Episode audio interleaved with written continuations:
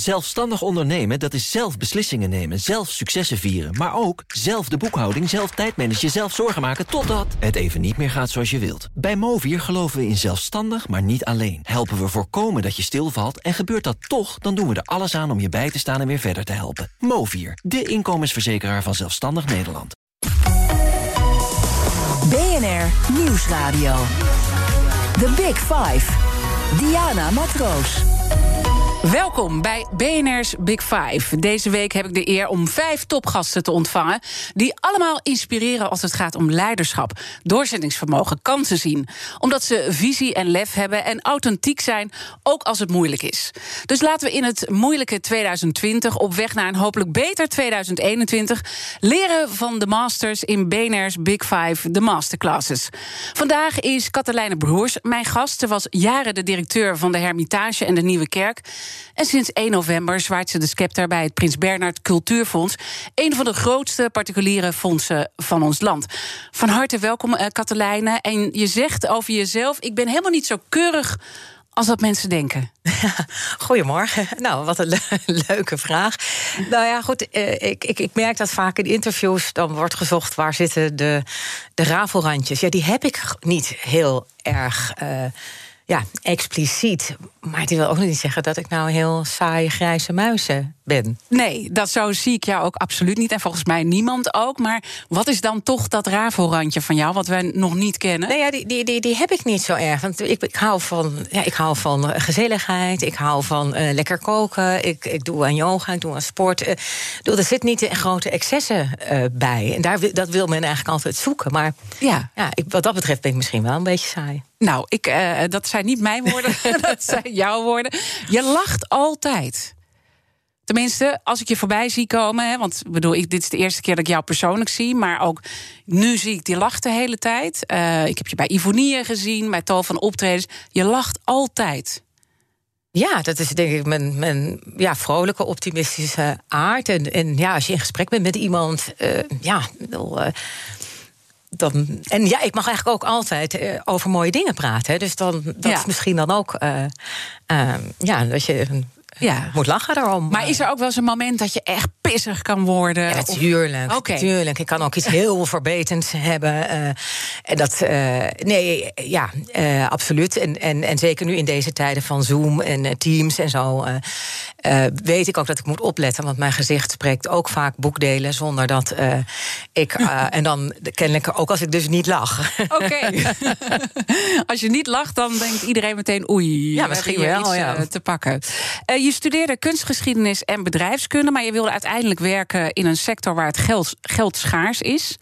Waarom? Nou ja, als, als kunsthistoricus, ja, ik wilde werken met, met cultuur en kunst. En ja, daar, daar, dat is bijna niet ergens uh, nou ja, commercieel zo, uh, waar je er ook heel veel geld mee verdient. En daar gaat het ook niet om, wat mij betreft. Uh, en bovendien, bedoel, uh, ik heb een fantastisch salaris. Dus, uh, ja. dus dat is. maar ik, ik heb eigenlijk nee, maar je altijd. Moet wel, he, ook, ook in jouw verleden, je moest vaak op zoek naar geld.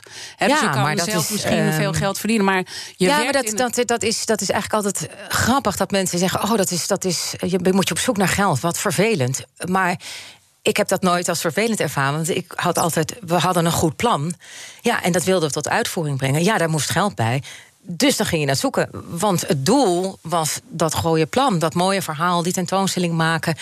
Ja, en dan was dat geld erbij zoeken eigenlijk een bijzaak. Of ja, een heel noodzakelijke. jij het? Oké. Ja, dus dat gaf mij de, de, drive om dat te doen. Ik vind dat interessant om later over verder te praten. Want het zegt ook iets over jouw ondernemerszin. En wat de culturele sector misschien wel iets meer kan gebruiken. Maar goed, daar zit al een vooringenomenheid van mij in. In ieder geval, je ademt uh, kunst. Is er een bepaald kunstwerk wat um, echt persoonlijk effect op jouw leven heeft gehad? Nou, ik kan er niet één noemen. Ik denk dat, dat, dat kunst al heel jong in mijn leven is gekomen. Omdat mijn ouders uh, mij en mijn zusje eigenlijk altijd mee hebben genomen naar musea, naar theater, naar muziek. Ja, en weet je, je eerste keer in het Louvre, of de eerste keer in het Stedelijk, of de eerste keer in de Sixtijnse kapel. Dat soort dingen staan op mijn netvlies uh, gegrift. Dat doet iets met je. Maar als je nu zou vragen wat heeft je echt een, ongelooflijke indruk gemaakt op je, op je leven, is wel uh, dat, dat wij vanuit de, Nieuwe Kerk, eigenlijk de Hermitage Amsterdam, hebben verzonnen. Dat ik in een organisatie werkte waar het ooit een A4'tje was. En ik vervolgens negen jaar ook directeur ben geweest van een ja, stralend museum met miljoenen bezoekers in de afgelopen jaren. En uh, ja, dat ik wel ja, dat vond, vind ik echt zoiets gaafs dat ik dat heb meegemaakt. Dat dat iets, nou ja, van één A4'tje naar... Ja, en hoe lukt dat dan? Want we, we, je bent ook de master van deze masterclass. Hoe lukt dat dat je dat A4'tje hebt... en dan zoiets gaafs kan neerzetten... waar jij dan vervolgens die kick van krijgt? Nou, dat, dat heb, ik, heb ik niet alleen gedaan. Nee, echt de initiatiefnemer daarvan was, was mijn voorganger Ernst Veen.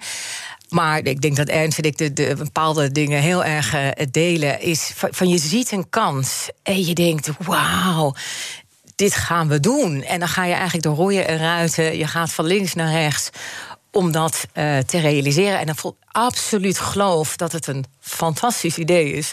En dat het gaat lukken. En daarmee, ja, eigenlijk vriend en vijand mee misschien infecteren om mee te werken. Ja. Om het te realiseren. Je zegt er is niet echt één werk wat mij dan heel uh, persoonlijk in mijn leven geraakt heeft. Maar uh, ik hoor jou wel aan alle kanten zeggen dat kunst en de culturele sector zo belangrijk is voor onze geest en hoe we met elkaar samenleven. Absoluut. Uh, kijk, ik denk dat kunst is, is de, de maatschappelijke verbindende factor van ons allen. Uh, naar welk kunstwerk je ook kijkt, eigenlijk altijd um, zal het iemand doen verwonderen. Je stelt jezelf een vraag, je vindt het mooi of je vindt het lelijk. Maar dan stel je eigenlijk waarschijnlijk zelf de vraag ook wel waarom. Of waarom doet het iets met je, of waarom doet het niks met je. Je, je gaat je verdiepen in wat die kunstenaar misschien heeft beoogd. Het geeft je eigenlijk vaak historische context. Want kunst is eigenlijk altijd een, een product van uh, nou ja, een, uh, het moment in deze samenleving. Vroeger of nu. Mm -hmm. uh, het schopt tegen een religie of het vereert. Ehm, het neemt je mee. En, en ik denk dat op het moment dat je open staat om naar kunst te kijken, te luisteren of te beleven in theater. Het doet altijd wat met je. En daardoor stel je je ook open voor een andere gedachte, een andere visie. En ja, dat werkt uh, positief, denk ik. Uh, ja, want positief, als we dat concreet maken, als we nu kijken naar uh, toch de polariserende samenleving waarin we leven, wat kan dan die functie van kunst en cultuur um, bieden? Ik denk, door, door, uh, ik denk dat, dat kunst en cultuur uh, ja, een super goed, goed middel is om bepaalde uh, ja, stromingen aan de kaak te stellen. We zijn nu ehm, met z'n allen bezig met, met natuurlijk de, de slavernijdiscussie. Musea pakken het op, eh, schrijvers pakken het op, kunstenaars pakken het op om ons de ogen te openen van wat er is gebeurd en, nou, en wat we ervan kunnen leren. En waar we uh, misschien uh, afstand van moeten nemen of ons voor ons moeten schamen. Maar het zet ons in beweging. Het zet ons aan het denken. Het zet je aan het denken. Op het moment en, dat je gewoon en, en je denkt opeens misschien van: oh jeetje, zat dit erachter? Of ja, je, je opent je blik. Je krijgt een open blik. En, en dan moet je ieder persoon weer verder bedenken wat hij daarmee gaat doen. Mm -hmm. Maar ik denk um, dat door die open blik, je, je kan je niet polariseren. Je kan niet op een eilandje blijven zitten. Je noemde een aantal uh, stakeholders in dat uh, veld, hè, uh, hoe iedereen daarmee omgaat. Media zijn natuurlijk ook heel belangrijk in dat veld. En ik dacht, misschien is dit toch een mooi moment om ook alvast even de koppeling te maken naar volgende week. Want dan ja. gaan we bij de Big Five een heel nieuw thema aankaarten. En dan mijn collega Art Royakkers presenteert die week. Hij maakt BNR's Big Five van de media onder vuur. En zijn eerste gast is Rudy Bauma, verslaggever bij Nieuwsuur. Wat zou je aan Rudy willen vragen? Ja, ik, is, als, ik, als ik naar nieuwszenders kijk, uh, luister, uh, valt me eigenlijk voortdurend op dat het uh, eigenlijk de hele tijd gaat over het slechte nieuws. rampen, excessen, geweld. Um, en um, ja, ik vraag mij soms af waar is het goede nieuws. Uh, bovendien uh, is, is eigenlijk vanuit die negativiteit werken we ook vaak met het stigmatiseren van bepaalde doelgroepen. He, de, onze islamitische medeburgers komen er behoorlijk bekaaid af als je het zo kijkt in de mm -hmm. nieuwszenders. Want ik zie nooit, uh, ik zie wel de afgehakte handen of, of de radicalisering, maar ik zie eigenlijk nooit de verbroedende werking van een prachtige iftarmaaltijd of en mijn vraag aan Rudy zou zijn dan: uh, ja, hoe kijkt hij naar die rol van media? En ziet hij daar ook, uh, is hij het met mij eens? Uh, en hoe, hoe ziet hij zijn eigen rol daarin? Want is goed nieuws niet ook nieuws? Hele mooie vraag. Uh, ik vind van wel trouwens. En ik vind dat we daar ook een ontwikkeling in moeten doormaken. Want door de positieve verhalen, er zitten ook zoveel learnings gewoon in. Waar we ook allemaal wat mee kunnen in ons leven. Weet je wel? Dus het is niet alleen dat positieve verhaal op zich, maar het, het, het heeft ook een. Een invloed op iedereen. Hè? Als je dat ziet. En media hebben daar gewoon een ontzettend belangrijke rol in. Ja, zeker. Maar je, want je ziet, er wordt een probleem aan de kaak gesteld, wat natuurlijk heel goed is. Maar in mijn hoofd zou ik denken, ja, journalistiek is natuurlijk ook hoor en wederhoor. Zet tegenover het probleem ook eens een best practice. Want voor alle problemen. We leven in een land waar zoveel mensen ook uh, met problemen aan de slag gaan, oplossingen verzinnen. Ja, die wil ik ook wel eens zien uh, in, in het nieuws. Niet alleen uh, weer in een, in een ander programma of uiteindelijk in een documentaire om twaalf uur s avonds. Ja, ja ik vind voor mijn kinderen ook. Ja, zeker. En al die perspectieven zijn gewoon heel erg belangrijk. Dus positief, negatief. En ook alle verschillende perspectieven van uh, verschillende groepen uh, in onze samenleving. Ik zie wel een beweging op gang komen. Ik ben daar wel positief uh, oh, over. Fijn om te horen. Ja, het, het is wel Jij hebt daar betere kijk op bij, bij, de media dan ik. ja. Nou ja, ik heb er ooit een, ook een, een, een, statement over gedaan dat ik het heel erg belangrijk vind dat we veel meer diversiteit in de media krijgen. En dat was toen en heel veel met mij hebben dat ook gedaan. Hè. Dus ik heb dat zeker ook niet uh, alleen gedaan. Maar je merkt wel dat het steeds meer dat besef komt hoe belangrijk dat is. Want in die polariserende tijd iedereen tegenover elkaar zetten. Kijk, we moeten wel de problemen blijven benoemen. Zeker, ik bedoel, dat, dat graag ook, alsjeblieft. Ja. ja. maar er zit wel altijd ook dat, dat andere verhaal. En uh, ja, je moet ook altijd het andere verhaal. Dat vind ik mooi dat jij dat aangeeft bij kunst. En bij de cultuursector, dat je daar dus wel die andere perspectieven. en dat je dus leert je in de ander te verdiepen. Ja, ik denk dat dat bij uitstek uh, de rol van, uh, van kunst en cultuur is. Om, om mensen uit te dagen daarin. Ja. ja. In dit beginstuk proberen jou natuurlijk en door de hele uitzending heen ook een beetje beter te leren kennen. En je hebt net de kettingvraag voor volgende week gesteld. Maar mijn gast van gisteren, Oscar Kneppers, die had natuurlijk ook een uh, kettingvraag voor jou. Hij heeft er zelfs twee, maar we doen nu de eerste. Ik ben heel erg benieuwd, en dat was ook een beetje knipoog naar Suniel gisteren over koken. Wat is nou eigenlijk de het mooiste Russische gerecht wat ze ooit heeft gegeten. En wat verhaal erachter. Wanneer at ze dat? Wat deed het met haar? Heeft ze het daarna nog eens gegeten? Praat ze erover? Heeft ze het proberen na te maken? Dat verhaal zou ik graag willen horen. Nou, leuke vraag, want ik ben dol op eten. Um, nou, eigenlijk het, het mooiste Russische gerecht is misschien heel saai. Uh, maar eigenlijk altijd als ik in Rusland ben, minimaal één avond... en het liefst eigenlijk elke avond eet ik het liefst borst. Dat is de, de, de bietensoep. Uh, in welk restaurant of bij wie je ook thuis komt... of in welke regio van Rusland je komt, is die altijd anders. Dus ik vind het ook heel gaaf om elke keer weer proberen. En het is het meest nou ja, troostrijke en, en krachtvoer na een dag hard werken. Maar eigenlijk... Um, uh, Oscar zijn vraag uh, riep ook wel bij mij op. Eigenlijk heb ik nog een grote wens, maar dat is wel moeilijk om hem te realiseren. Want wat uh, ik had zo heel graag ooit een keertje aan zo'n nou ja, wel dagenlang durend banket van Catharina de Grote willen zitten. Met ingelegde nachtegaaltongetjes, uh, zouten elandslippen, rozenblaadjes. Ik weet niet wat, het gebraad van de vorstin. Ja, ik weet niet of het lekker zou zijn. Maar ik denk dat mijn ogen vorstelijk hadden zitten smullen. Ja, ja en je zegt het is een soort uh, droom. Ik bedoel, je kan nooit meer terug naar. Je kan niet geteleporteerd worden. Nee. maar je zou wel uh, iets eromheen kunnen organiseren, natuurlijk. Nou ja, we zouden het een keertje namaken. Hebben we trouwens in de Hermitage ook met een tentoonstelling Dining with the Stars... hebben we ook wel een kookboek gemaakt. En uh, dat er is ook wel uitgekookt. Ik heb het thuis ook, ik heb ook wel eens iets eruit gemaakt. Maar ja, bijvoorbeeld het vorstelijk gebraad van de, de, de, de vorstin... met een, uh, nou ja, een leeuwerik in een kwartel, een kwartel in een fazant... en naar een kapoen en uiteindelijk allemaal in een big. Um, ja, nou, dat, dat was wel uh, iets. Ja. ja. Goed. The Big Five. Diana Matroos. Deze week praat ik met vijf kopstukken die ons land kunnen inspireren tot moedige stappen in 2021. Zo sprak ik eerder deze week met Louis van Gaal, Bibian Mentel, Oscar Knippers en Sunil Bahadur, de beste chefkok van ons land. Misschien nog een idee om uh, met hem eens een keer samen op dat punt wat te doen. Uh, het zijn allemaal heel persoonlijke gesprekken over succes, tegenslagen ook, visie en leiderschap. En je kunt het allemaal terugluisteren in de BNR-app.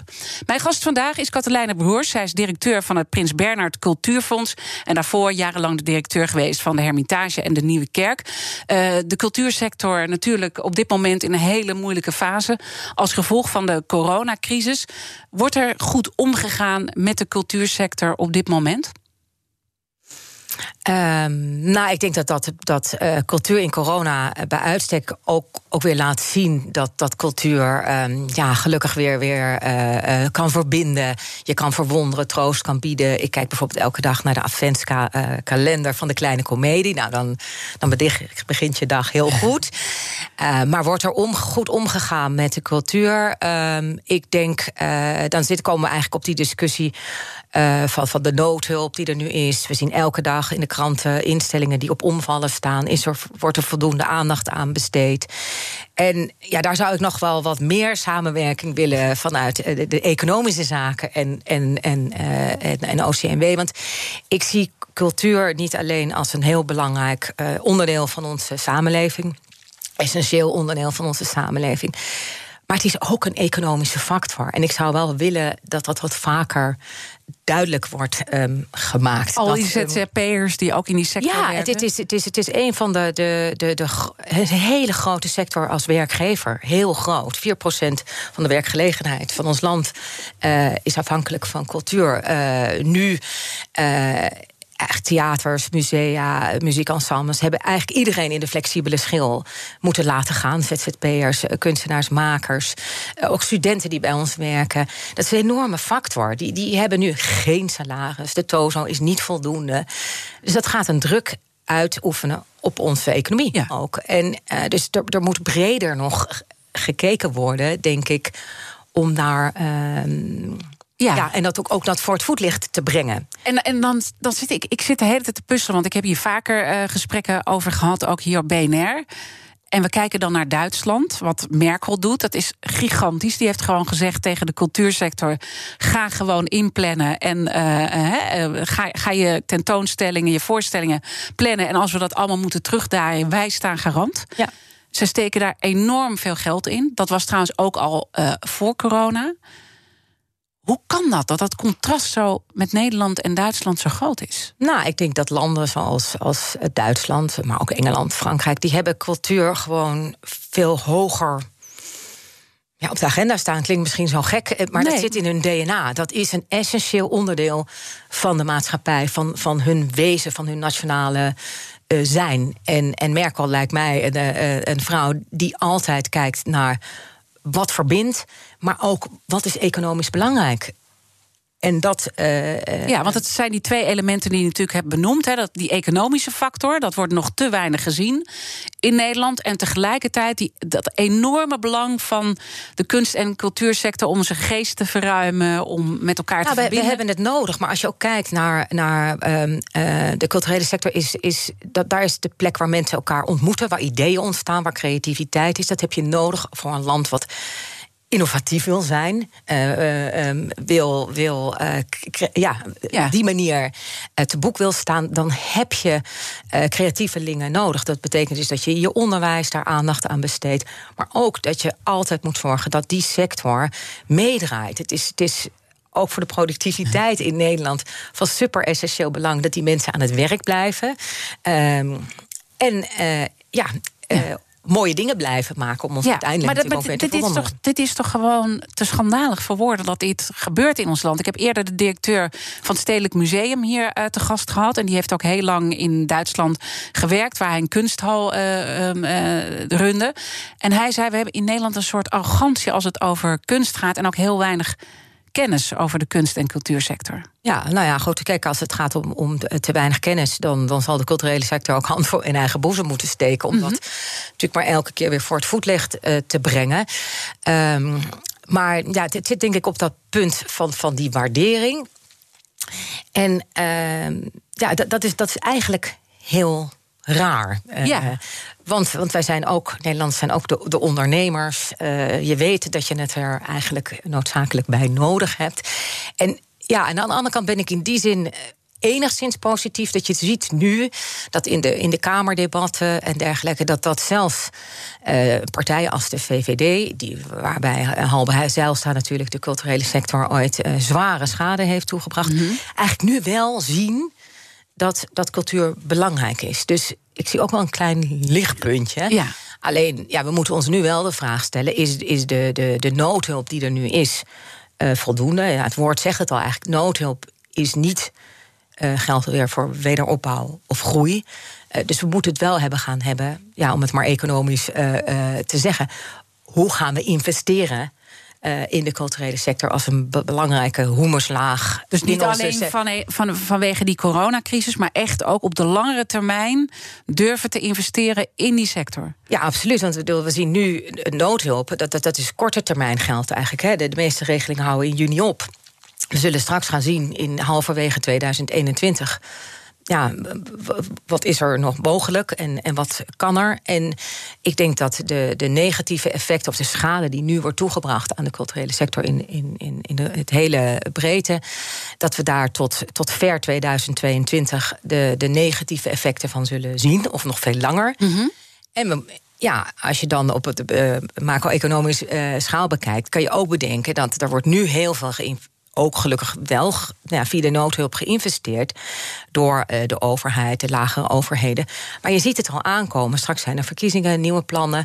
En in 22 moet er natuurlijk ook weer bezuinigd worden om hetgeen wat we nu hebben uitgegeven weer nou ja, terug te halen. Ja, dan maak ik me wel zorgen. Dus ik zou eigenlijk liefst nu willen beginnen. Uh, en dat, daar zou ik als directeur van het Prins Bernhard Cultuurfonds misschien een van de aanjagers voor kunnen zijn. Mm -hmm. Om een soort van Marshallplan voor eh, de culturele sector ja. uh, te starten. Want het, uh, George Marshall, de minister van Buitenlandse Zaken na de Tweede Wereldoorlog, heeft ja, Europese landen eigenlijk verenigd. Om, ze moesten wel samenwerken ja. om Europa weer weerbaar te maken en, en wederopbouwen. En ik zou ik denk niet dat we het Europees moeten gaan oppakken. Maar ik zou wel in Nederland met uh, de culturele fondsen, particuliere gevers, schenkers. Uh, willen uh, werken aan, aan een plan van hoe gaan we om met de culturele sector na de eerste noodhulpregelingen. Ja, en dan, dan we hebben natuurlijk een ondernemende zender hier. Dus uh, je zit zelf trouwens ook, uh, was je betrokken bij de oprichting van NL 2025, hè, waarin CEO's, leiders van allerlei verschillende sectoren met elkaar nadenken om iets terug te geven voor de maatschappij. En daar ben je ook nog steeds bij betrokken. Moeten leiders nu gewoon opstaan, samen met jou, um, vanuit het bedrijfsleven ook, om die kunst- en cultuursector te rennen? Nou, dat zou fantastisch zijn. En uh, ja, graag. En ik denk dat dat zullen wij vanuit de cultuursector wel zelf moeten aanjagen.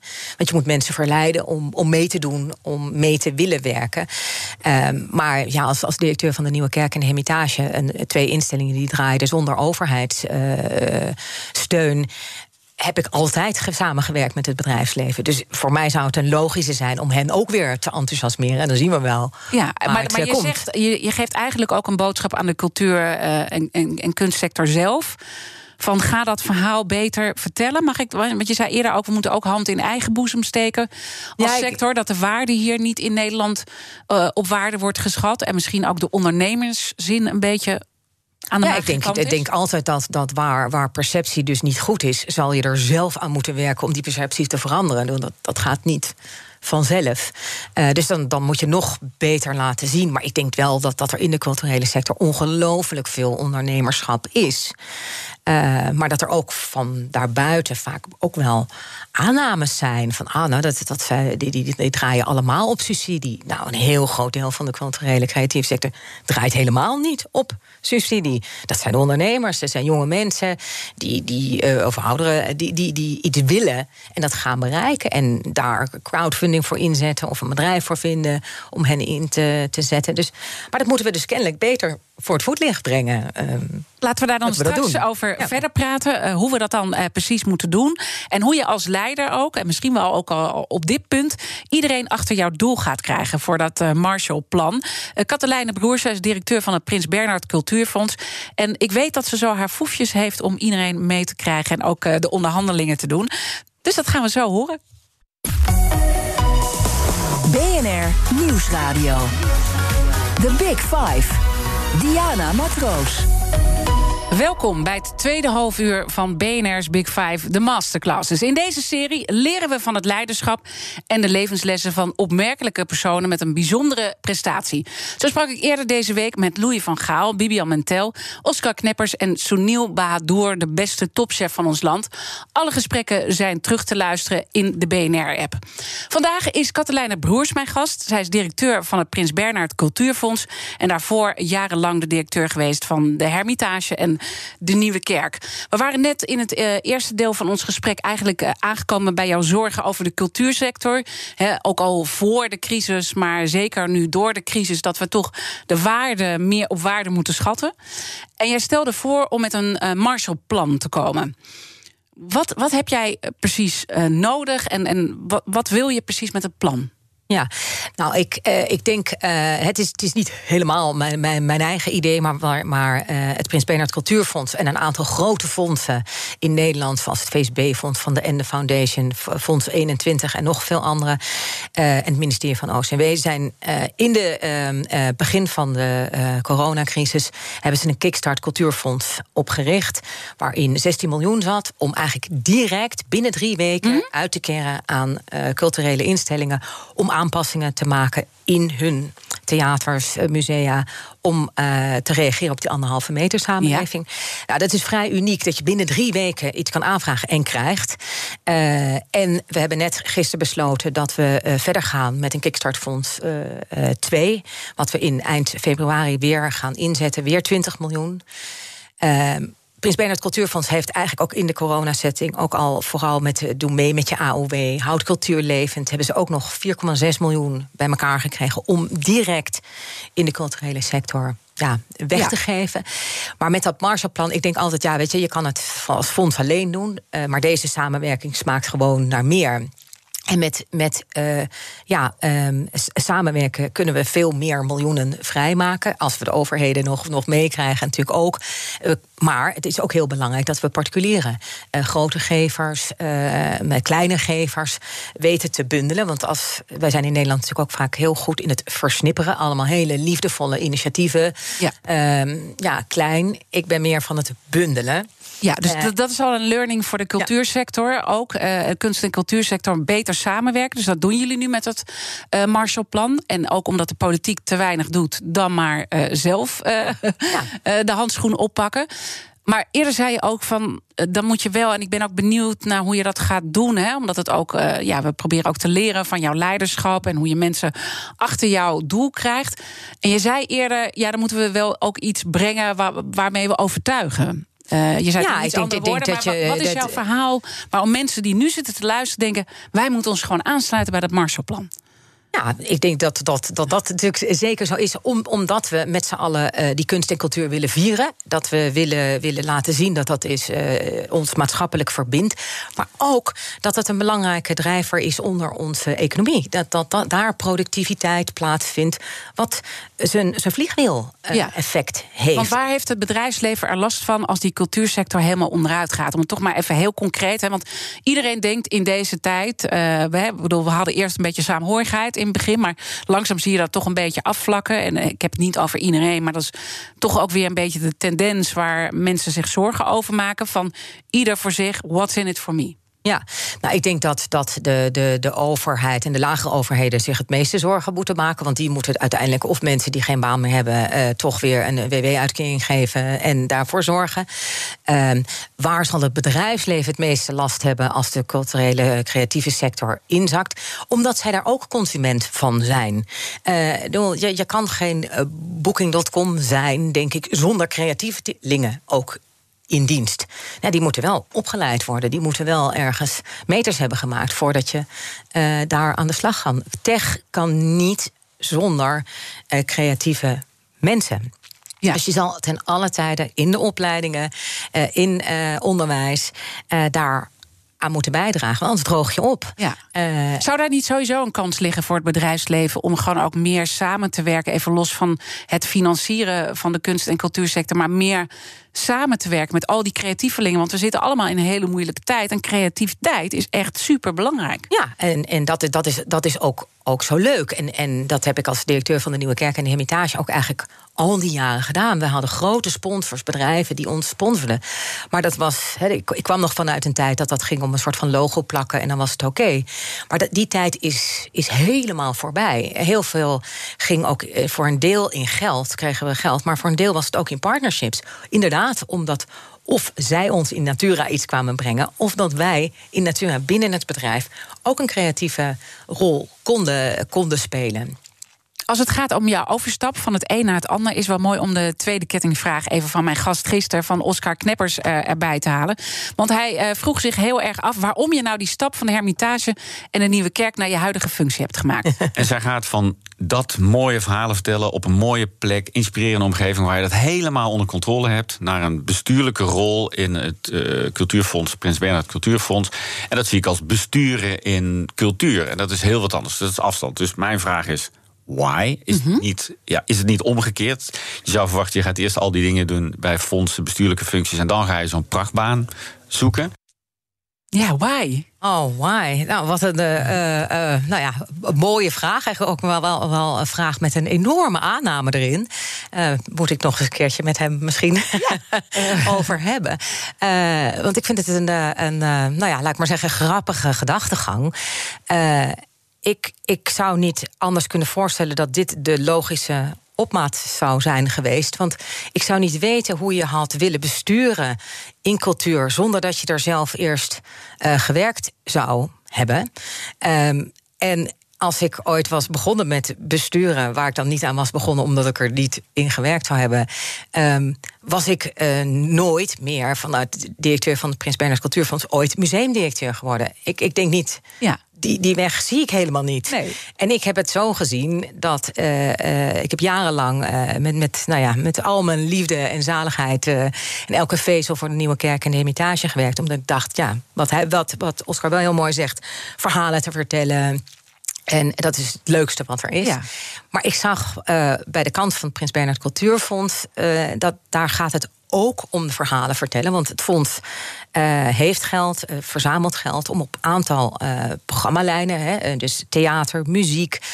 Um, beeldende kunst, wetenschap en natuur te zorgen dat anderen mooie verhalen kunnen vertellen. En ik dacht, ja, ik ga naar een hoger niveau... waar, uh, waar uh, Nieuwe Kerk en de Hermitage misschien... Um, uh, Amsterdam, we hadden wel een landelijke outreach. Kan ik op een hoger niveau echt landelijk, ja, met mijn kennis en ervaring, misschien nog meer ja, dus impact maken. Uh, dus het gaat jou meer eh, nu om het nog meer uh, impact maken en niet zozeer dat je zelf die verhalen creëert. Je wil anderen steunen om. Ja, dat, dat, dat, is dus, dat zal natuurlijk altijd nog voor mij dan een uitdaging zijn, omdat je, dat je dan op je handen moet zitten. Maar uh, ja, wat, wat ik misschien aan het begin van het interview ook tegen jou zei: van als ik, als ik zo'n doel zie, uh, ik zie hier een kans, zo'n zo'n idee van een Marshallplan of via die grote programmalijnen, kan je investeren in, in de cultuur. Kortstondig, maar ook eventueel langdurig. En dat, ja, dan denk ik, wauw, dat is nou, geweldig om te doen. In die zin zitten jullie best wel, als ik jouw antwoord nu ook hoor, zitten jullie ook best wel weer op één lijn. Want uh, wat hij, uh, ik denk dat hij trouwens hartstikke leuk vindt om je een keer met jou te praten. Want hij is van huis uit journalist en houdt van vragen vragen stellen en gesprekken voeren. Hij wandelt nu met heel veel mensen, omdat hij dus vanuit uh, Rockstart, wat echt uh, nou, de internet, de snelle wereld, de technologie, heeft hij eigenlijk nu de stap gemaakt om uh, de maakindustrie meer te omarmen, meer de ambachten eigenlijk. Ja, wauw. Ja, ik, en, ik moet met hem koffie drinken, wandelen.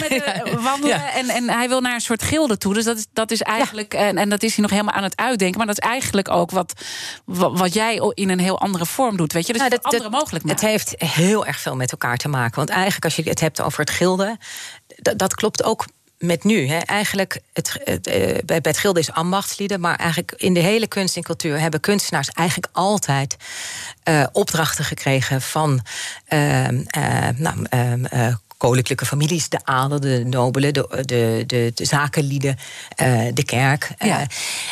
ja, en eigenlijk zou, zou dat nu gewoon weer zo kunnen zijn? Alleen, hè, dan, dan, dan zal het niet meer de kerk zijn. Uh, maar dat kunnen wel particulieren zijn. Dat kunnen bedrijven zijn. Dat, dat uh, ja. uh, kan de overheid zijn. En dat kan een fonds zijn. Ja, ja precies. Dat, dat, dat, is super. Je zegt dus eigenlijk een, een, een tandje hoger met wat je nu doet. Als je dan kijkt naar leiderschap. Wat is dan het verschil en de overeenkomst tussen jouw vorige baan en deze baan? Nou, de vorige baan was, was, wilden wij verhalen vertellen. En uh, Nieuwe Kerk en de Hermitage zijn allebei musea zonder collectie. Dus we wilden, we, we, hadden, we wilden een verhaal vertellen. Dan moesten we op zoek naar de kunst en naar het geld om het te kunnen doen.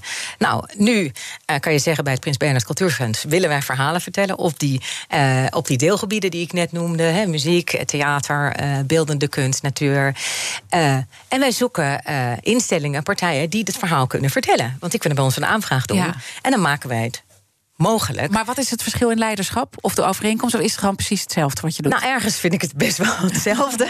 en ik denk nu dat, dat ik op een, op een uh, hoger niveau. Kijk, vroeger zat ik aan de vragende kant. En had ik met één museum of met één fondsdirecteur te doen om uh, een aanvraag te doen. Nu kan ik met uh, tien fondsendirecteuren kijken hoe gaan we investeren in Nederland. We praten daar straks over verder, over leiderschapskwaliteiten en waar je die vandaan hebt. BNR Nieuwsradio. The Big Five. Diana Matroos. Je luistert naar BNR's Big Five, de masterclasses. Mijn gast is Katelijne Broers, directeur van het Prins Bernhard Cultuurfonds. En Jurgen zei, als het over leiderschap gaat en een masterclass, she knows. Dus nu wordt het hoog tijd om even niet te keurig te zijn... en gewoon even te zeggen waar jouw beste leiderschapskwaliteiten zitten... en hoe jij dat nou precies aanpakt. Nou, ik denk dat ik eigenlijk altijd werk uh, met, met de, de vier I's. En dat is uh, inzet, uh, initiatief, mhm. interesse, inzicht en ehm, inspiratie. Die vier I's. Ja. Dat zijn, zijn mijn drijfveren. Dat is mijn manier om mensen mee te nemen, denk ik. want het een kan eigenlijk nooit weer zonder het ander. En, en ik ben verder gewoon heel doelgericht mens. Maar ik. ik, ik, ik uh, jij zei van, van je lacht altijd, maar ik ben eigenlijk altijd ook op zoek naar de kansen. En als je een kans ziet, uh, en die komt niet altijd van mij, die kan ook van mijn collega komen. Maar dan denk ik, wauw, oké, okay, gaan we doen. Uh, want ja, die beren op de weg, ja, die zijn er altijd wel. Um, en die komen mensen ook altijd gratis aandragen. Ja, ja daar, daar word ik niet zo warm van. Ja, en je... Dus als jij weerstand ervaart en mensen zien beren op de weg, dan stap je daar meteen vanaf? Nou, ik ga daar graag omheen. Of uh, ik, ik probeer ze nou ja, te slachten voor je op de weg kan slachten. Um, want ja, als je een doel voor ogen hebt, en ik heb eigenlijk altijd het doel voor ogen voor, voor de instelling waarvoor ik werk, ja, dan, dan wil, je, wil je het bereiken. En uh, daarin ben ik wel uh, iemand, en dat, dat vinden sommige ja, van je soms directe collega's, kan dat wel lastig, lastig zijn, dat je wel het doel voor ogen hebt. Um, maar niet één marsroute er naartoe. Uh, ik zeg altijd, ja, de vele wegen leiden naar Rome. En ik weet wel het doel en ik ben uh, daarop gericht. Maar het kan linksom, het kan een beetje rechtsom. Uh, ja. ja. En, en, dan ben ik toch benieuwd, hoe doe je dat in een onderhandeling? Hè? Want je hebt natuurlijk ook met de Russen moeten onderhandelen. In jouw functie uh, bij de Hermitage. Je hebt uh, bijzondere dingen meegemaakt. De inhuldiging van de koning in de Nieuwe Kerk. Daar moet ook al, van alles uh, voor gebeuren. Hoe, hoe doe je dat, die onderhandeling? Hoe pak je dat aan? Ik denk dat als je goed wil onderhandelen, dat vergt um, goede voorbereiding en inleveringsvermogen in de ander. Ik denk dat je je open moet stellen voor het standpunt of wellicht het belang van de ander. En daar eigenlijk strategisch uh, omheen of naartoe moet werken. Uh, zonder je eigen belang uh, natuurlijk te verliezen.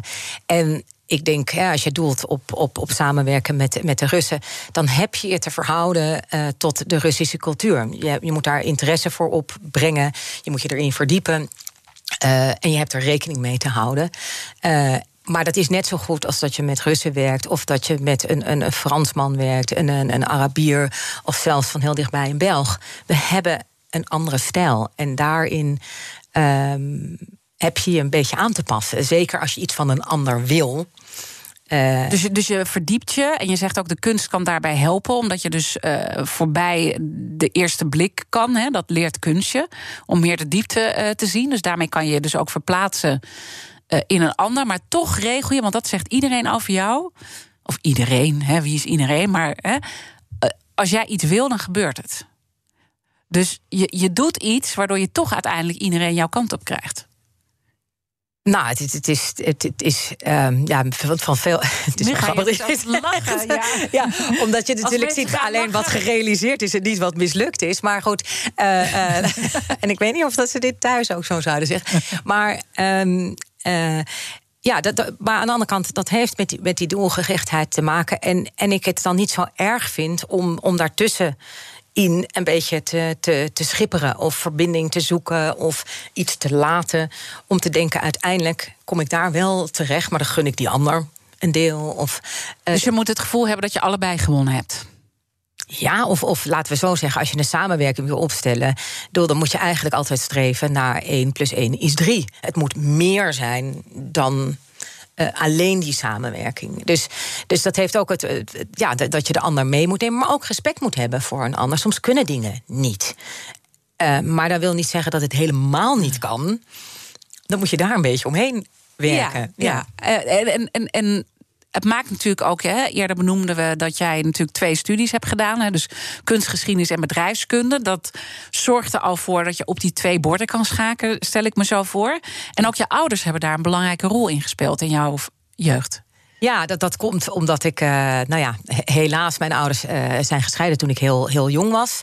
Uh, en ze allebei eigenlijk een hele andere kant op zijn gegaan in, in, het, in het maatschappelijk veld. Mijn, mijn moeder werkte voor het Nederlands Blazersensemble. was samen met iemand die speelde in het Concertgebouworkest. had een beetje een hippie kant. heel links, GroenLinks, nou ja, SP, Spectrum, laat ik maar zo zeggen. en mijn vader en zijn, zijn vrouw zaten veel meer um, in uh, de, de, de ondernemerswereld, de captains of industry, de uh, zakenkant. Uh, nou, meer, als ik het even zwart-wit zeg, de, de VVD-kant. En ja, ik gooide op in twee gezinnen. Dus voor mij um, is, voel ik me allebei thuis. Ja, dus je kan heel makkelijk tussen die twee. Ja, en dan later met, met die studie. Ik weet niet of dat, dat zo. Zo heb ik er nooit naar gekeken. Door kunstgeschiedenis was mijn eerste liefde. En daar ben ik mee begonnen. En dat heb ik met ongelooflijk veel plezier gedaan. Maar in mijn tijd, uh, heel lang geleden, waren vakken als kunstbeleid en management. Ja, die waren er nagenoeg niet. Mm -hmm. En toen ik eenmaal ging werken, dacht ik: oké, maar goed, eh, als ik iets wil bereiken, dan heb ik, moet ik ook een hele organisatie in werking zetten. Dan moet ik ook zorgen dat er geld is, middelen. En toen dacht ik: oké, nu moet ik dus ook nog bedrijfskunde gaan studeren. En ja, en dat heeft in mijn hele loopbaan mij altijd wel veel gebracht. Niet alleen als, als mens, maar ook om de banen te krijgen die ik heb gekregen. Jazeker. En, en uh, als je dan kijkt naar tegenslagen, want je zei hiervoor, nou thuis zullen ze niet zeggen dat ik altijd alles uh, voor elkaar krijg. Uh, maar misschien is dat zakelijk ook zo. En dat vind ik ook zo mooi in de gesprekken deze week. Dat het heel erg over succesverhalen gaat. Maar dat daar ook een downside altijd bij zit. Momenten dat het ook. Dat, dat toppers, weet je, die ik hier spreek, toch ook nog nerveus zijn. Het spannend vinden op bepaalde punten. Wanneer is het voor jou spannend? Of wat is een tegenslag die jij hebt gehad? Nou, je hebt geen succes zonder tegenslagen. Nooit. Uh, want. Um, als ik kijk naar uh, in, de, in, de, tijd van de Nieuwe Kerk en de Hermitage. Hè, bijvoorbeeld, dan kan je zeggen: een succes is als je een fantastische sponsor hebt binnengehaald. Ja, je, je moet er wel misschien wel 50 spreken om er één binnen te halen. Dus je krijgt eerst 49 keer nee. Nou, dan kan je ook zien als een tegenslag. Uh, we hebben aan fantastische projecten daar gewerkt die nooit het daglicht hebben gezien. Of omdat een bepaalde regering of een bepaalde museumdirecteur of ik weet niet wie besloot om toch uiteindelijk maar niet uh, te laten doorgaan. Ja, het ja. is vet balen. Ben je wel eens onzeker? Ja, zeker ben ik wel eens uh, uh, onzeker. Maar als ik onzeker ben, dan ga ik vooral kijken uh, waar komt het vandaan en wat heb ik nodig om, om die onzekerheid nou ja, te beslechten. Ik, daarom hou ik zo van samenwerken van mensen. Ik zie heel duidelijk wat ik niet heb. Maar dat vind ik leuk om dat te lenen van een directe collega of een partner te zoeken. Om te denken: oké, okay, wij kunnen tot hier, maar met die partner kunnen we ja. verder komen. Um, dus ja, ik, vind, ik, ik zal nooit zeggen dat, dat, dat ik alles kan of um, nee. alles beheers. Um, nee, ik hou wel van controle, dat wel. Ja. Als je dan kijkt naar je eigen persoonlijk leven, hè, want je, hebt, je bent natuurlijk leider van, nou ja, als het gaat om je carrière. Maar je bent ook leider over je eigen leven. En als je dan kijkt hoe je dat uh, persoonlijk ontwikkeld hebt, hoe, hoe, hoe kijk je dan terug op de jaren achter je? Ah, leiderschap over je eigen leven, dat is wel een mooie. mooie ga ik onder de kerstboom ook nog eens goed over nadenken. Maar ja, met, met vallen en opstaan. Want uh, ik, uh, samen met mijn man hebben we hebben een gezin. We hebben twee kinderen, inmiddels uh, 18 en 15. allebei altijd gewerkt op, op het werkterrein wat we ze leuk vinden. Ja. En daar kom, daar kom je ook tegenslagen tegen. En, en altijd de, de, de, de balans zoeken tussen werk en ook uh, je, je gezinsleven. Uh, goed zorgen voor jezelf. Uh, dat, dat zijn dingen waar ik ook wel eens enorm mijn neus tegen gestoten heb. Dat je vanuit de controle en misschien ook het perfectionisme te hard hebt gewerkt? Ja, te hard werkt. Of, of ook um, uh, te veel druk uitoefent op iemand binnen je eigen gezin. Of uh, uh, ja, dat kan alle, alle vormen um, hebben.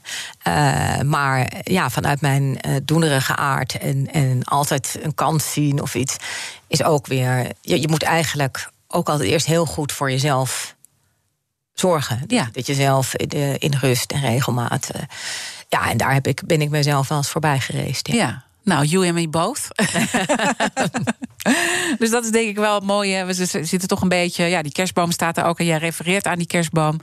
En dat is misschien ook wel een mooi moment om allemaal een beetje over na te denken. Hoe je ook beter voor jezelf zorgt. Want als de coronacrisis ons iets leert, is dat het heel belangrijk is om goed voor jezelf te zorgen. Ja, en ik denk dat dat de essentie is. Kijk, wat dat betreft is werk natuurlijk superleuk. En ik zou ook niet weten uh, ja, of dat je ergens zou kunnen werken waar je het niet leuk vindt. Uh, maar uiteindelijk door gaat het gaat om de ontwikkeling als mens, uh, je vrienden, familie. Dat is natuurlijk je wezen. Dat, dat werk is eigenlijk wat dat betreft dan eigenlijk maar bijzaak. Ik denk dat dat hele mooie slotwoorden zijn voor vandaag. Dankjewel, Katelijne Broers. Zij is eh, de directeur van het Prins Bernhard Cultuurfonds. Fijn dat je hier wilde zijn. En zoals eerder eh, gezegd, volgende week een nieuwe week. Dan maakt Arthur Rooijakkers eh, BNR's Big Five van de media onder vuur. Zijn eerste gast is Rudy Bauma, verslaggever bij Nieuwsuur. Dus luister dan vooral interessant onderwerp.